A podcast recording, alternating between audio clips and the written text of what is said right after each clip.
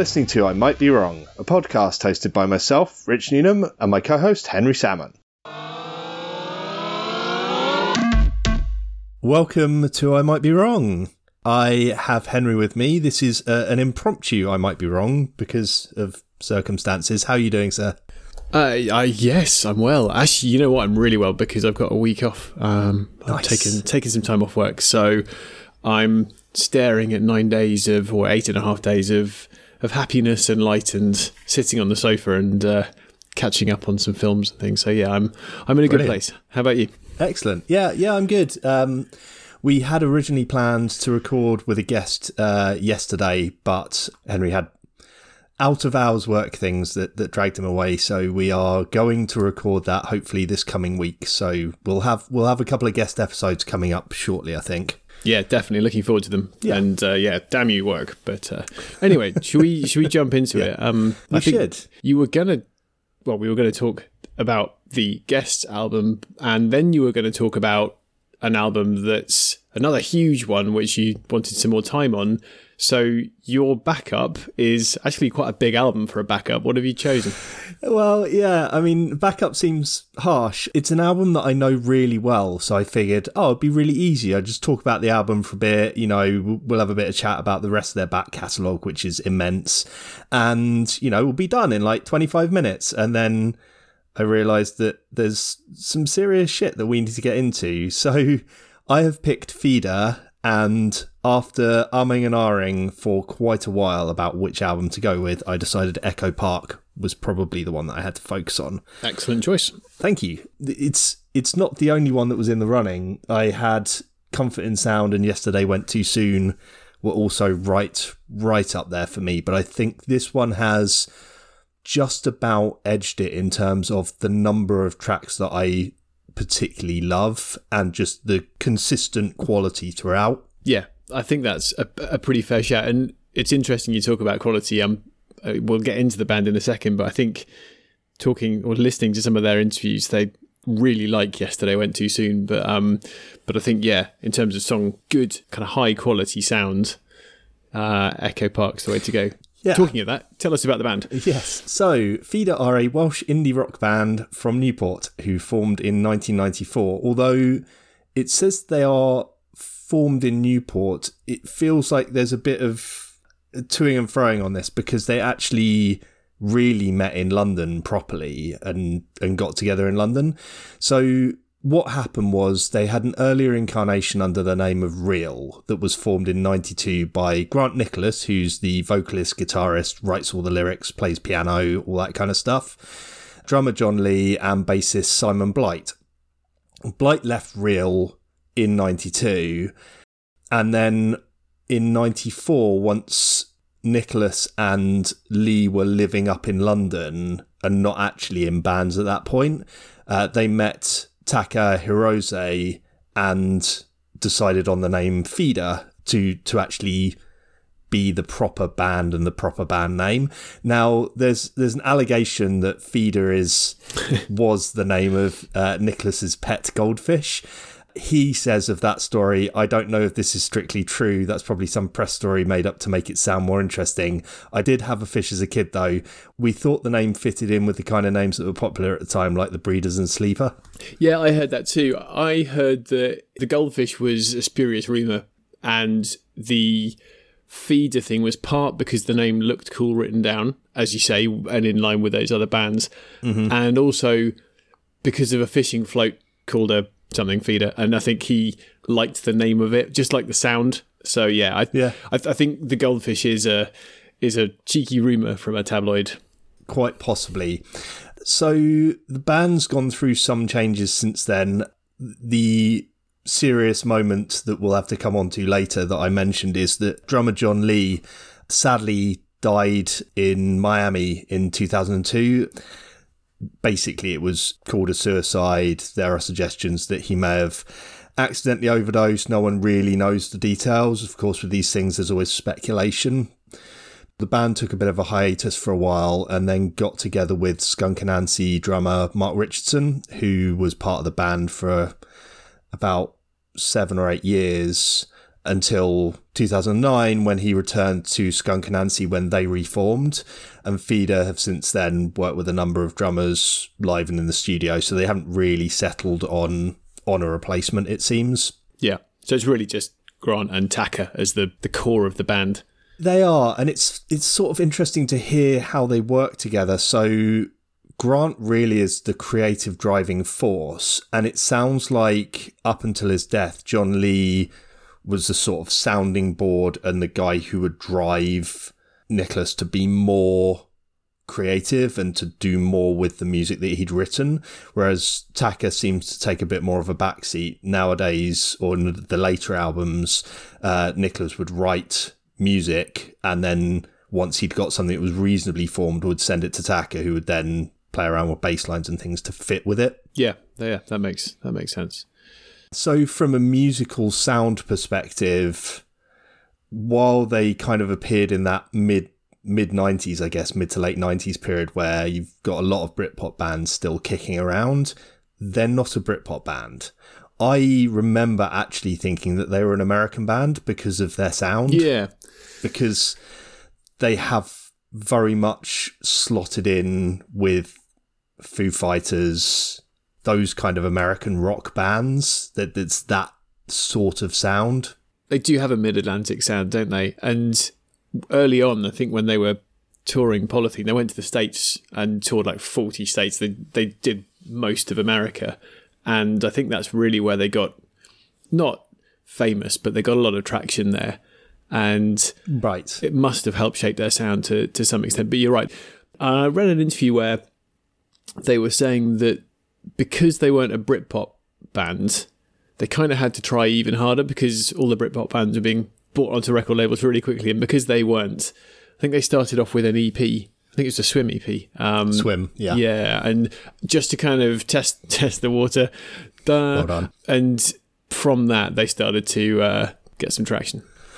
Yeah, Swim wasn't when I found them. I, I probably came to them one and a half albums in because I sort of think of Swim as half an album. There are things from that that ended up on Polythene, so I think of the two of them together. I think you got into them around Polythene, whereas I heard a couple of tracks from Polythene and liked it, but I didn't get into them properly until I hit Yesterday Went Too Soon. And they got a lot of airplay. They got uh, XFM play quite a bit. And so I thought of them and Foo Fighters as sort of stablemates ish in terms of how they sounded.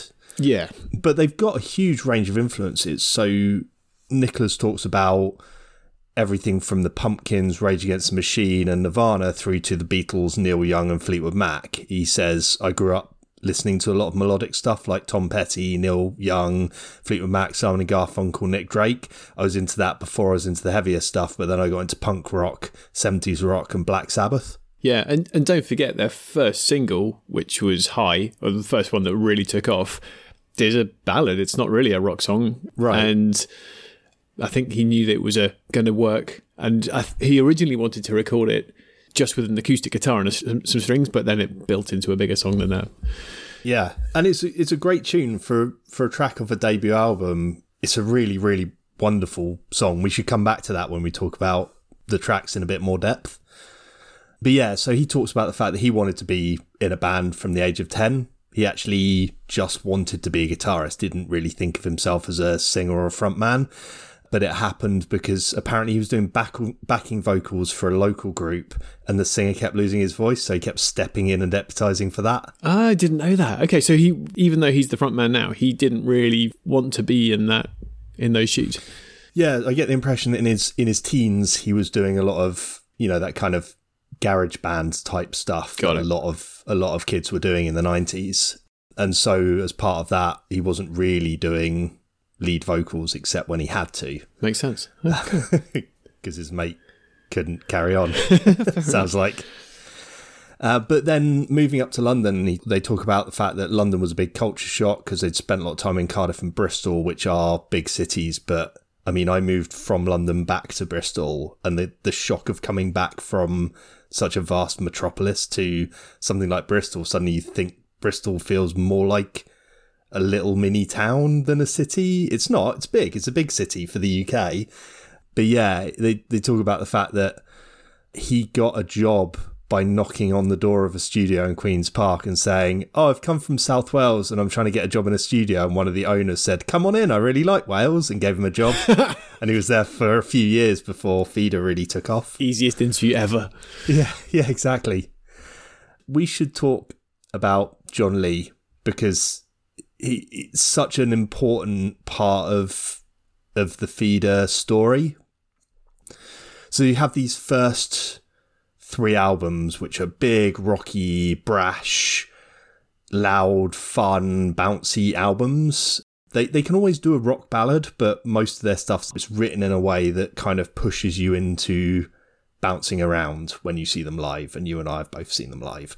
But there's almost a maturity that came in comfort in sound that wasn't there before. So what happened was after Jon Lee died, Nicholas was obviously devastated and and Taka, but Nicholas being the creative writing part of that. So I read an article in Songwriting Magazine where he was talking about Comfort in Sound, the single rather than the album. He said, It's really hard to think back, but I remember we'd almost finished the album. I was working with Gil Norton we co-produced Comfort in Sound together. And I didn't know what we were going to do because everything just stopped when Jon passed away. I was like all of these years working together and then getting to a point where we were starting to get big with Echo Park. We were finally starting to make it and then it suddenly stopped and like, what do we do now? And the shot with Jon could have gone either way. I could have just given up on music, but instead I locked myself away in a little demo studio in North London with an engineer. I think I gave him a nervous breakdown because the songs just poured out of me. I was inspired and I didn't even know what I was doing. I was drinking too much, working crazy hours, not really eating, just totally on this mission to put songs down. And basically, after he'd done all of that, just the way I'm feeling kind of came in late. He said to Gil, I've got this new song. It's called Just the Way I'm Feeling. And he goes, I don't think we need it. I think we've covered that side. I was like, I've got a good feeling about this track. I really think we've got to do it. And it went from there. And he talks about the fact that the song's really about the importance of friends and family when you're going through a hard time and the fact that it's it's what really dragged him through it Jon was such a bundle of energy, of life, and real personality within the band, an incredible drummer, and it didn't make any sense. And it was sort of how all of your connections with your family and a friend are what really helped with that. Yeah, he's also said that, I guess, from Jon's personality, sounds like he was. I think Hellraiser is probably the wrong word, but he was a bit of a party animal, and so that original energy that you hear in all the first three albums, where you, they don't really let too much go to waste. It's always pretty full on. From Comfort in Sound onwards, they do have that that more kind of melodic approach, a bit more mellow. And his drumming is is amazing. Like I keep going back to this kind of Foo Fighters Dave Grohl connection, but how hard he hits the drums puts me in mind of Dave Grohl. Dave Grohl's like the hardest I've ever seen someone hit the drums but Jon Lee feels like he was up there in terms of just that pure strength in his drumming. Yeah, there's there is an energy which um, you miss, and I think in some of the interviews with Grant, he said actually some of the later drummers have been fantastic. They, he doesn't want to kind of talk them down, but I guess when you have not just a talented musician, but you know your your friend who you've right. gone through all this with, it, there's just going to be a part of you missing, whether it's, you know, even if the, the sound of the drums is still just as good with another drummer. Yeah, absolutely. I mean, it is, you can't really imagine. It's it's bad enough as fans, right? So I remember when this happened, just being absolutely gutted when I found out about it, and we've seen this probably more recently over the last few years with a number of really big musicians, stars, whatever, passing away. Bowie's the obvious example, right? The number of people that were just absolutely devastated by his death, people that had never met the guy. But you connect with the music in a way where it feels like you know that person and they know you because of the connection that you have in that way. I mean, there was a weird thing around that with people sort of mocking people who were really sad about Bowie's death. Like you didn't know the guy, whatever, but you you do in a way you sort of know a person through their music to an extent. That's really, that's a really interesting way of putting it. So I, I mean, recently, the Fountains of Wayne the guy who wrote their music, Adam Schlesinger, he died of COVID. And that was right in the middle of when COVID was really bad. And that really just took the bottom out of my my week. Like things were going bad anyway because everyone was starting to get locked down. And then when they announced his death, that was for someone who's been such a part of my musical brain right. for decades. When when they disappear, you're like, damn, you know, it's it is a genuine loss. It's like losing a mate. I mean, we both felt this over Scott Hutchison of Frightened Rabbit. Still not sure we're gonna make it through that episode. no, that, that one's actually what that's really too close to home for the moment. Yeah. uh, and for me, I had a really weird one when I was still living in London. I don't know if you remember this. The Cranberries lead singer Dolores O'Riordan, she passed away from what appeared to be an overdose. And I remember hearing the news on a commuter train going home to South London and just being in, in floods of tears. Yeah. And it, and I wasn't even a massive Cranberries fan. It's just that there were specific songs that was such an integral part of my teenage life, like Zombie. And that voice was so powerful and so vibrant and alive that you just it just hits you so hard. Totally. Well, let's let's go back a year, back into sunnier times, um, and, and Echo Park, which is the album that uh, yes. that you picked out. How did you find it? How did you come across it? So this is an XFM find for me. This was back when XFM were good and used to play the shit that they liked and the shit they wanted to play and fuck single releases and all that kind of stuff. So they played. I mean, we all heard Buck Rogers to death, and I love Buck Rogers, and I will defend it, defend it to the death. I actually found them through Yesterday Went Too Soon first, and the, the tracks off there, but then my interest in them peaked much more with Echo Park. You know, NME gave it two and a half stars. Really? Yeah, which goes to show, as always, they're a fucking bunch of idiots who hate fun. Good, good on NME. Yeah, I, I came across it in, I was in Sydney. I think I mentioned this on a previous podcast. It was in an HMV in Sydney, actually. And and I think I got to Buck Rogers, which I hadn't heard. I hadn't heard any of the album. Right. And I, I was halfway through the um, the song and just stopped playing and ran up to the cashier's desk and yeah. take my money. Absolutely, bought it, and that was that. Yeah, just to, just to be clear, Drowned in Sound gave it eight out of ten. Like it wasn't universally panned. It's just NME being idiots, but it's it sort of has a bit of a weird thing on that front. There is a bit of mocking dislike for Feeder and for their sound. And I think yeah. it's partly because it's very accessible, it's very uh poppily melodic. Do you know the backstory to Buck Rogers? I do. Because I think actually that's quite interesting. And it's not, I mean, you were saying you were defending it to the death, but it sounds like Grant himself doesn't actually really defend it, knowing the backstory. Yeah. Well, okay. What happened was he was invited to write a song for an American band called SR71, who no one remembers anymore. I'm sure they've got their fans out there somewhere, but I've no idea who they are. I only know of them because of JJ72, who were that Irish rock really? band. Did you ever come across them? Yeah, I remember JJ72. So, and then and then I saw this other American band, and it's like, who are they? But they weren't as good. Anyway, no. carry on. So they were in London recording, and apparently really, really needed a single. And he says the lyrics were inspired by an on again, off again girlfriend who at the time was keeping company with a man who made adverts for cars. And he wrote, basically wrote the couplet, he's got a brand new car, looks like a Jaguar. And the whole thing was he just wrote a load of lyrics that were like, these sound like they fit the music. Yeah. And assumed that the band would take those and replace them with their own lyrics. And then they presented the song at the Crypt Studio to SR71, and everyone else was like, "This is a hit record," and apparently Echo were like, "Um." This is ours. You're keeping that. That's going on the album. You're not giving that away. That's right, because I think he recorded it with just putting mumbling words in as a half-filled, half-filled song, And and I think the the girl that he talks about in that and he was singing about is his now wife. So Oh, really? they split up. They were together, and then she started seeing this other guy.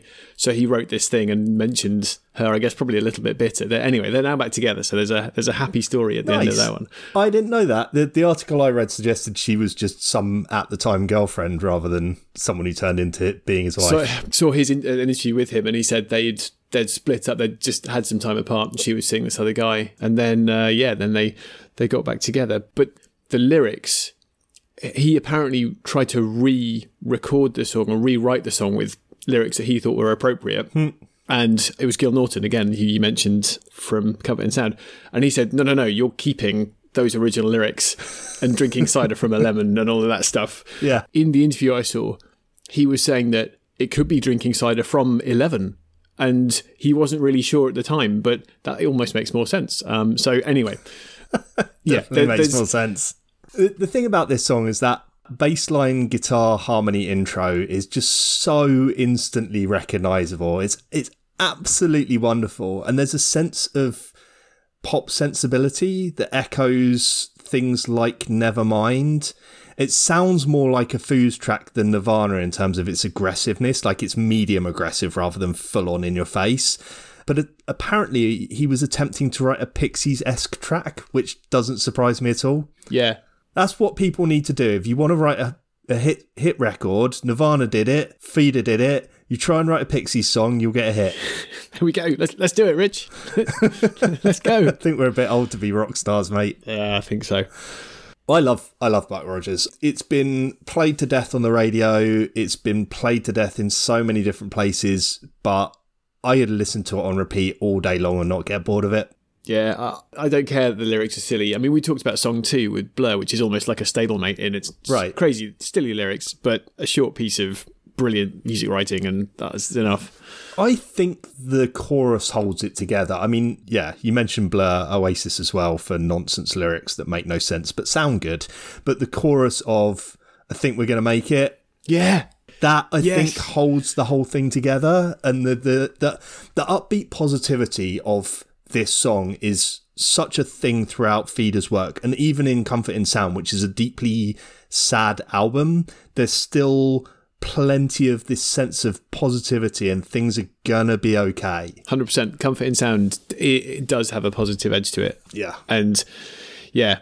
So what's next? What's on the album? What other good songs stand out? Well, you say what's next? I've got to go one back. Standing on the Edge is great. I love it as an opening to the album. The the gravel crunch crunch crunch footsteps, and then what's this bit? wrong Oh, bit. in the wrong oh, bit, and then the guitars kick in. It just it is such a brilliant start to an album, and it makes me smile every time I hear it. And that's the thing about Feeder; they make you smile, and that's why I love them. Yes, I love the way they can put something that sounds so silly on the front of a a song, uh, front of their whole album. Bands that Yeah. do that just just well done. There there are a few few examples, and, and this is a, a really good one where.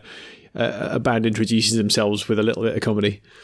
Oh, It always makes me think of festivals as well. For some reason, I'm sure it probably isn't that in real life, and I couldn't find out anything about it in the time that we had for research.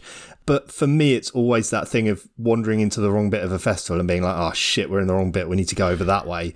But it's probably because I have a massive festival connection with them in terms of live. I've seen them a lot and at festivals has been a big part of that. So for me, it puts me in a festival mindset just listening to that. Because for me, it, when it's the lyric about when you're all by yourself standing on the edge of the world, this is when I was in the southern hemisphere on my own, just traveling by myself on a bus with a load of randoms. And so instant connection from the very first song. It's like, yeah, this is for almost written for me on my on my bus traveling around. amazing. So the other thing for me here is that this demonstrates them doing the take a breath for a second and then go thing in a song. And again, it's another thing that Foos do really well. You think about the intro to Monkey Wrench, where whereas that big build up and then a bar pause and then it launches. Yeah, yeah. Parallels with the Foos are just all over the place with their music. Absolutely. And I know people will see some of Feeder's stuff as just like, oh, they're sort of just like the Foos, but not as big and not as famous. They're really accomplished, and I don't think anyone's going to complain about having that level of rock accomplishment Yeah, I think the lyrics are slightly more. I, t- I, I don't want to call them simple, but they are. Well, they are quite simple, aren't they?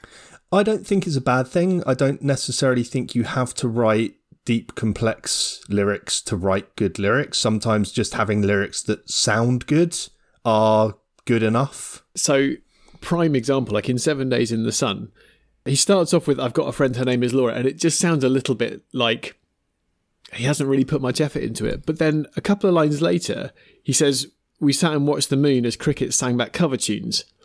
What an ace line. How cool is that Yeah. line? He's just It's a great nailed line. it. And yeah, so it, that that slight lightheartedness can go both ways, I guess. Yeah, I'm glad you brought up Seven Days in the Sun because I love the drumming on this. It's just immense, particularly the bit where you're entering the chorus, where it's all this kind of hazy, guitarsy stuff going on, and then this just pounding percussion tears through everything and launches stuff forward. Yeah. particularly the toms and the snares in here. I love that combination. yeah, I'm a I'm a big fan of this song, and again, after the first few songs in the album, this comes on. It Yeah. you know, it's just more more good stuff. We should skip to the end because I'm going to want to talk a lot about the rest of their back catalogue. I love Satellite News on here. It's a big, gorgeous, anthemic rock ballad. And I, the lyric, I want to lift myself up to the sky. I want to leave it all just for a while. Just, just wonderful. Yeah. Well, I think they just consistently do this, don't they? And and this is something about Feeder which you kind of just hinted on, which is that all the way through, right up until the present day, they have the ability to produce an absolutely fantastic pop song. And and this is another one. And Yeah. wh- whichever album we're going to talk about, you can 100% guarantee that somewhere in there there'll be an absolute belter of a song lying around, even if it's not as good as this whole album is. They, they pull it off, and you're right. Satellite News is one of those songs that can do that. Absolutely. Well, talking of belters on albums, let's jump back to Polythene. Tell us about High, because I know this is one of one of your favourite, probably your favourite feeder track. Well, it's definitely the one that got me into them. It's hugely influential, not just in the feeder world. And it wasn't on an album that I'd had. So I didn't buy the album.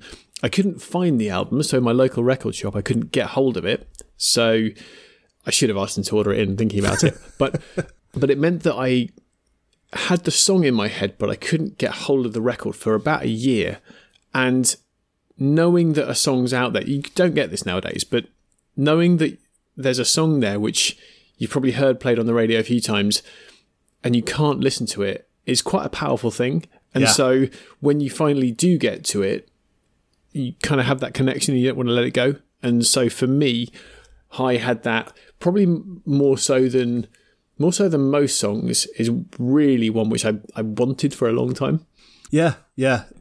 Like you had heard it on the radio a bit. I don't know that I had quite the same connection to it. I liked it, and I still do. It's still a, a really wonderful, wonderful track.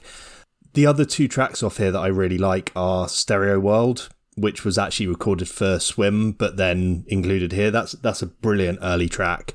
And Tangerine, which is a brilliant bouncy rock track with that really aggressive guitar that feels like a template for later feeder. Yeah, I, I like this whole album actually. I think it's but it's not underrated because it's, it's it's pretty well known. But I, I like the way that it's quite raw and Yeah. it's not recorded in a really big studio, and it sounds that way.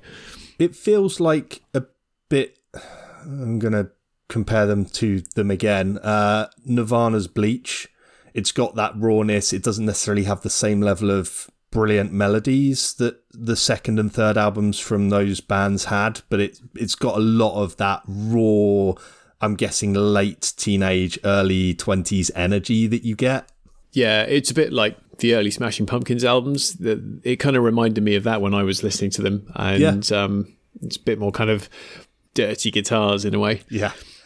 Yesterday Went Too Soon is the album that I really found them in. Insomnia is just such a belter of a grunge rock track. Every time I listen to this, so you can see, but our listeners can't, my hair is a fucking state right now. And it's because I've put Insomnia on several times today and it immediately makes me mosh all over the place. Well, to be fair, I think most people in the country, if not the world, who, who are unable to access hairdressers at the moment are in a similar place. But I, I agree with you. It's an absolutely fantastic song. I, I would go for Day In, Day Out as my um, Okay, highlight on this album. Love it. interesting. I mean, I Yeah. like it. It's the drumming. Fair enough. Yeah, yeah. I mean, don't get me wrong. I like it, but it wasn't one that I'd picked out. I I love Yesterday Went Too Soon. It almost feels like Oasis at their indie rock anthemic best. Yeah, and they're quoted as saying a lot of Oasis fans are feeder fans. And, and again, Oasis, they do have that kind of sound that's much more American than, than Britpop in a way. So that makes sense too. Yeah. Uh, well, it's got all the guitars, it's got all the strings in there. It's that classic sound that they've got. And Waiting for Changes is my other one that I really like. It's just grungy shouting. There's nothing wrong with that. Yeah. Comfort in Sound we should talk about because it was probably their their last really really great album for a while. Uh, so this was 2002, as we mentioned, written right in the aftermath of of Jon Lee's suicide. It's incredibly bittersweet, but as I said before, it's also got an incredible wave of positivity just just in there, kind of buoying everything up. It could easily have been an indulgent wallowing album and there would have been nothing wrong with that, but it's not. It's really clean sounding, I think, well produced. Quieter songs like Child in You, which I think they talk about as being one that really hits home in the after Jon Lee's death. Yep. That one in particular, I think they've been quoted as saying that one really almost was not quite written about him, but really focuses on that type of loss, whereas the rest of the album's a bit more a bit more kind of not about suicide, it's more about loss in general. Yeah. Yeah, and the big one from this album, Just the Way I'm Feeling, which for me Amazing. feels like Wonderwall for the noughties generation. Good shout, actually. Thanks. It's got a similar vibe with the guitar and the strings and the, the lyrics of you feel the moment's gone too soon, you're watching clouds come over you, torn in two, you close your eyes for someplace new. It's this anthemic thanks to all the friends and the family that supported him and Taka after the suicide.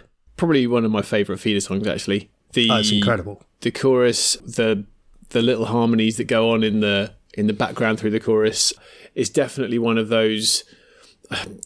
I'm not sure a gig if it would really hit home there, but I think listening at home on a pair of speakers, it's just Yeah. it's emotional, right? Yeah, that and Comfort in Sound, which probably isn't their most original track, but it's such a raw and emotional tribute to that period of recovery after tragedy. Yeah, It's a big I one. like Love Pollution right at the end. That's that's a little little favourite of mine. yeah, it's a great one. Helium's good. Yeah, it's a really, really good, well-rounded album. And I think if you'd picked it, I think many feeder fans would probably think, yeah, that's a great shout. Yeah, come back around as well. We should mention it's got this toms and guitars thing. It's upbeat and it's really positive. You think about the circumstances and you listen to this track.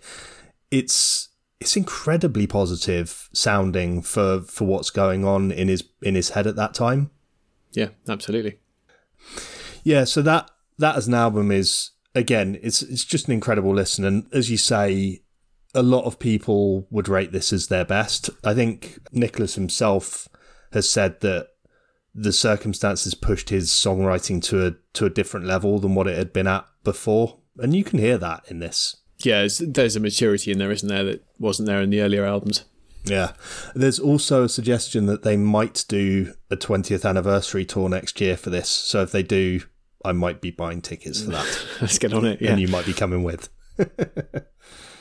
Pushing the senses, it's okay. It's a it's an all right album. Um, I didn't pick anything out of this particularly as amazing. I this and the next couple albums didn't really grab me. I don't know if any of them particularly grabbed you.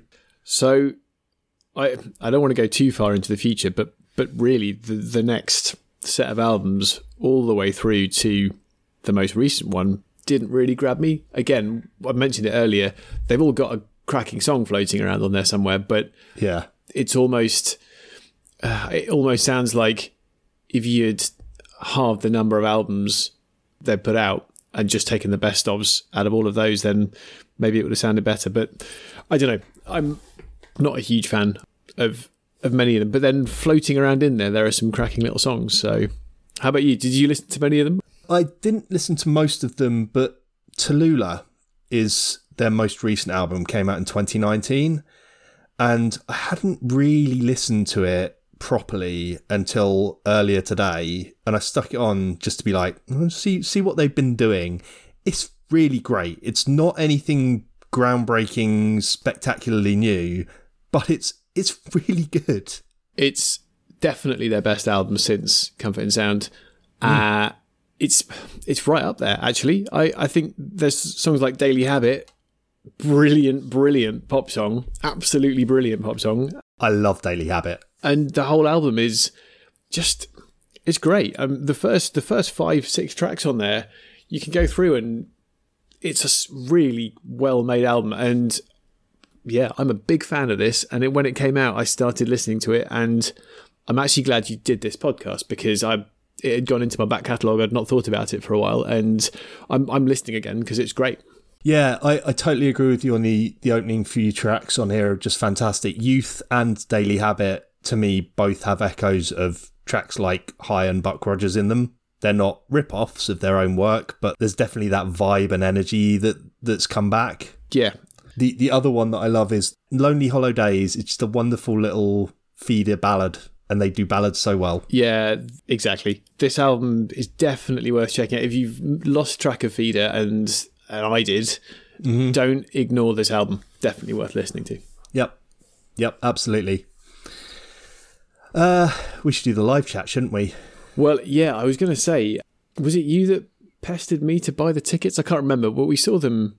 We saw them at university, I think. We did. Wasn't the first time I'd seen them. Oh, really? But it was, I think, the first time I'd seen them as their own gig. Got it. So I'd seen them at a number of festivals. I'm going to talk about one of those performances in particular, but they've got such a place in my heart for the early formative part of my live music side of my of my music loving personality, which is they were one of the big names on the bill at V2000 and so I saw them there and they blew me away. I had so much fun. They're a band that I love listening to their music, but they're a different level live. There's just so much energy when you see them live. Yeah, agree. And I think the gig, well, the gig that we went to just summed that all up. Yeah. Was that the first time you'd seen them live? Yeah, first time.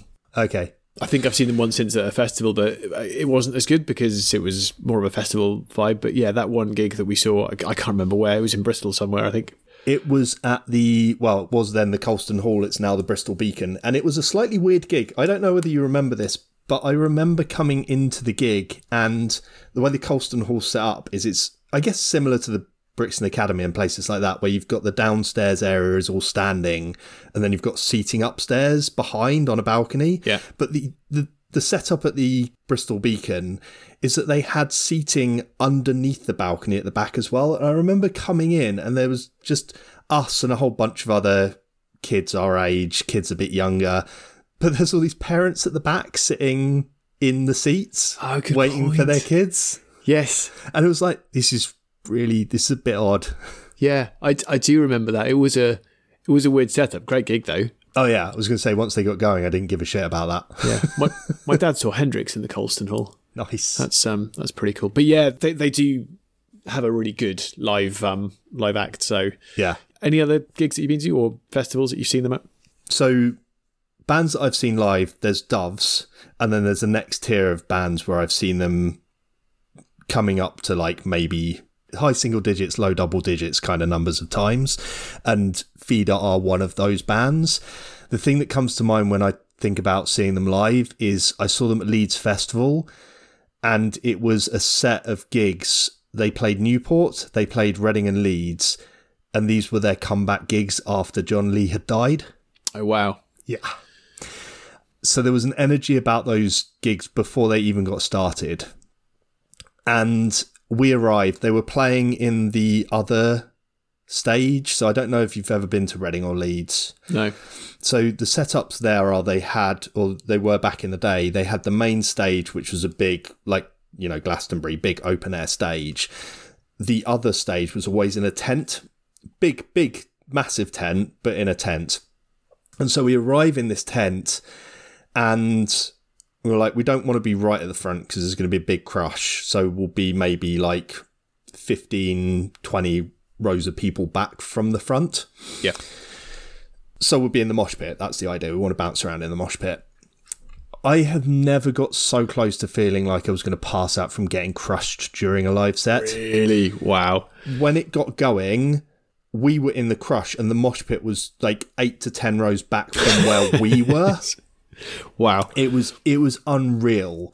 I was there with my friend Mark, you've met, Mark Seagrave, Yep. one of my old school friends. I've known him for years. Uh, a friend of ours called Simon, who's another of the old school crew, and one of their friends who I hadn't met her before the festival. I don't think I hung out with her again afterwards, but she was like tiny, maybe five foot one, and Simon and Mark are both well over six foot, six foot two, six foot three, each of them. And so we spent a lot of the set just trying to make sure she didn't get a punctured lung. We were basically, for the opening part of that set, we were boosting people around us out of the crowd so that they could surf forward and get out because people were literally on the verge of passing out for large chunks of the opening bit of that set. Wow. Wow. And I mean, I was I was at the point where I'm like, I think I think I'm gonna have to do that. I think I'm like I was on the verge of it. I looked up the Setlist FM Oh, awesome. set list Yeah, for this yeah. to find out what had come in because I got this memory of what had happened. So they open with "We Can't Rewind," Yep. which is poppy, but it builds and builds and builds. Then they played Insomnia, and the whole place went fucking ballistic.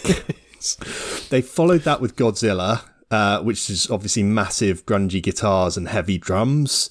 And then they got to come back around, which is again big bouncy track with a huge chorus and everyone's jumping up and down. And then at the point where I was like, I might have to get out of here, they played just the way I'm feeling, and that everything just relaxed and calmed, and the the, the crush eased a bit, and then it was fine for the rest of the gig. But there was that Yep. moment of like, holy shit, I'm not sure I can breathe properly here. And and you know what it's like when you're at a feeder gig and everyone's bouncing around. Literally the whole crowd was moving together in one big bouncing mass and you could feel hot air just whooshing past your body on the way up as everyone was coming back down again. yeah, been there. It's a yeah, slightly stinky feeling, but yeah. Yeah. Oh, Memories.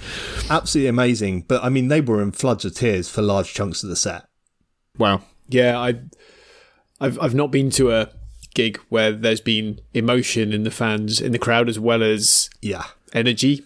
Yeah. So that must have been a weird one. Oh, it was it was one of the most searingly memorable things I've ever seen live. Yeah, just just amazing. Uh, other fun feeder live fact: apparently they gave Muse their first tour. I'm gutted I didn't get to see that. Really? Wow, okay. That must have been It would have been around like is it? 97, 98. yeah, maybe a bit later. Cool. Well, good on them. And another quick quote from Nicholas that I found where he talks about bands and touring, uh, and and just again, it's another thing. He he just seems like a nice, positive, friendly guy. From everything you see and everything you read, he just comes across as like just a nice. Maybe he's the Welsh Dave Grohl. Maybe that's why they've got this link with the Foos. Yeah. Well, um, but, but before you mention it, he was the interviews I've seen. Early feeder, they're very shy and they're really withdrawn and they're kind of they're not comfortable in front of media. And if you look at interviews now, as of like this year, he's really, really relaxed and he's just in control of himself. And it's a lovely way to see. And he's he's as you say, he's a he's a happy guy. Or he's um Yeah. he's a positive guy. And so yeah, it's good to see. Well, you mentioned that them all being shy. Apparently, when he first met Taka, Taka had only been over from Japan for like months rather than years and could barely speak any English. It's like you th- like trying to do media when you barely speak the language must be bizarre. Yeah, and I think he still struggles. I watched an interview from last year and he kind of wants to say something and then he's like, Grant, help me. And then he's- Well, I wonder whether they switch roles out in Japan because they're huge Yeah. over in Japan, and obviously Taka being Japanese, I assume he's the boss there. a lot of the time he's the one talking in those kind of interviews. Yeah, Uh, but yeah. yeah, so so Grant said There's so many good bands. I've got mates in bands and mates who manage them, so I get bombarded with music all the time. I try to give them all support slots, and our manager hates me for it because it makes it even harder for him, but it's good for the bands. I remember what it was like for us. We had to pay to do supports back in the day, and it cost us and our label a fortune. In the old days, you had to buy onto tours. In fact, bands offered to buy onto our last tour, and I said, no, I'm not charging a band. I'd rather just let them do the shows because I know how hard it was. If we can help a band get a few more people to their next gig, that's what it's all really about. What a legend. That's What fantastic. legend. That's awesome. Yeah. Good. Good on them. Ah, Yeah. uh, they've gone even further up in my, my estimations now. Yeah. So I guess kind of we, we normally close out with where have they taken you musically? Have have they or have they been so kind of core to your music that So I don't know that they had an influence in terms of leading me into new styles of music because I was already listening to a lot of that kind of music anyway. I was listening to XFM and XFM was all those big indie rock bands, punky bands, grungy bands, that kind of stuff. The biggest influence that I think Feeder had on me from a music perspective is understanding the incredible energy that you can get from a really amazing live set. And that's probably one of the biggest things that they've brought to my musical tastes. Good shout. Yeah, that's a that's a great shout, and I think for those people who haven't experienced a gig where you've got people literally going up and down and there being crowd surfing and all that stuff, the atmosphere it creates is kind of weird because you've just got so much noise and physical jostling, and it, it's quite an experience. You, you don't forget that kind of stuff. It's it's incredible. It's almost a primal thing. Yeah, yeah, I'd go with that. Yeah, so that's me. Awesome. How about you? You feel like they're an influence in some way on your tastes, or just one of those bands that you loved at the time? No, they were just. Uh, I mean, they were they were right down the middle of kind of indie pop music that I've I've always been hooked onto. So they didn't do anything anything new. They just did extra. Right. Which I guess. is very much that's the feeder story, right? They're not innovative. They're just brilliant at what they do. Yeah, they can thrash out the hits. So I'm a I'm a huge fan, and uh, and- I, I hope they can put out something that follows Tallulah in the same way that at the same level as that album because it was a lovely return to form. It's one of those things where actually now having listened to this, if they do a tour once things get back to bands being able to do tours, I will absolutely be looking to get tickets. Whereas I don't know that I would have done if if I hadn't listened to that album. So yeah, fingers Yeah. crossed for a return from Feeder. Yeah, well, I'm, I'm off to listen to it again. I think. Brilliant. Yeah, me too. Cool. Uh, so, if you want to chat to us about Feeder, tell us why you love them. Tell us about where you've seen them if you have. Uh, we are on social media. Come and talk to us on Twitter, Instagram, Facebook. We are I Might Be Wrong UK on all of those platforms. Cool. Thanks, Rich. That's been a good one. Yeah. Yeah, it has. Cheers, mate. Cheers, Steve. Thanks for uh, thanks for joining us, all of you out there. Cool. Thank you. Thank you for listening to another episode of I Might Be Wrong.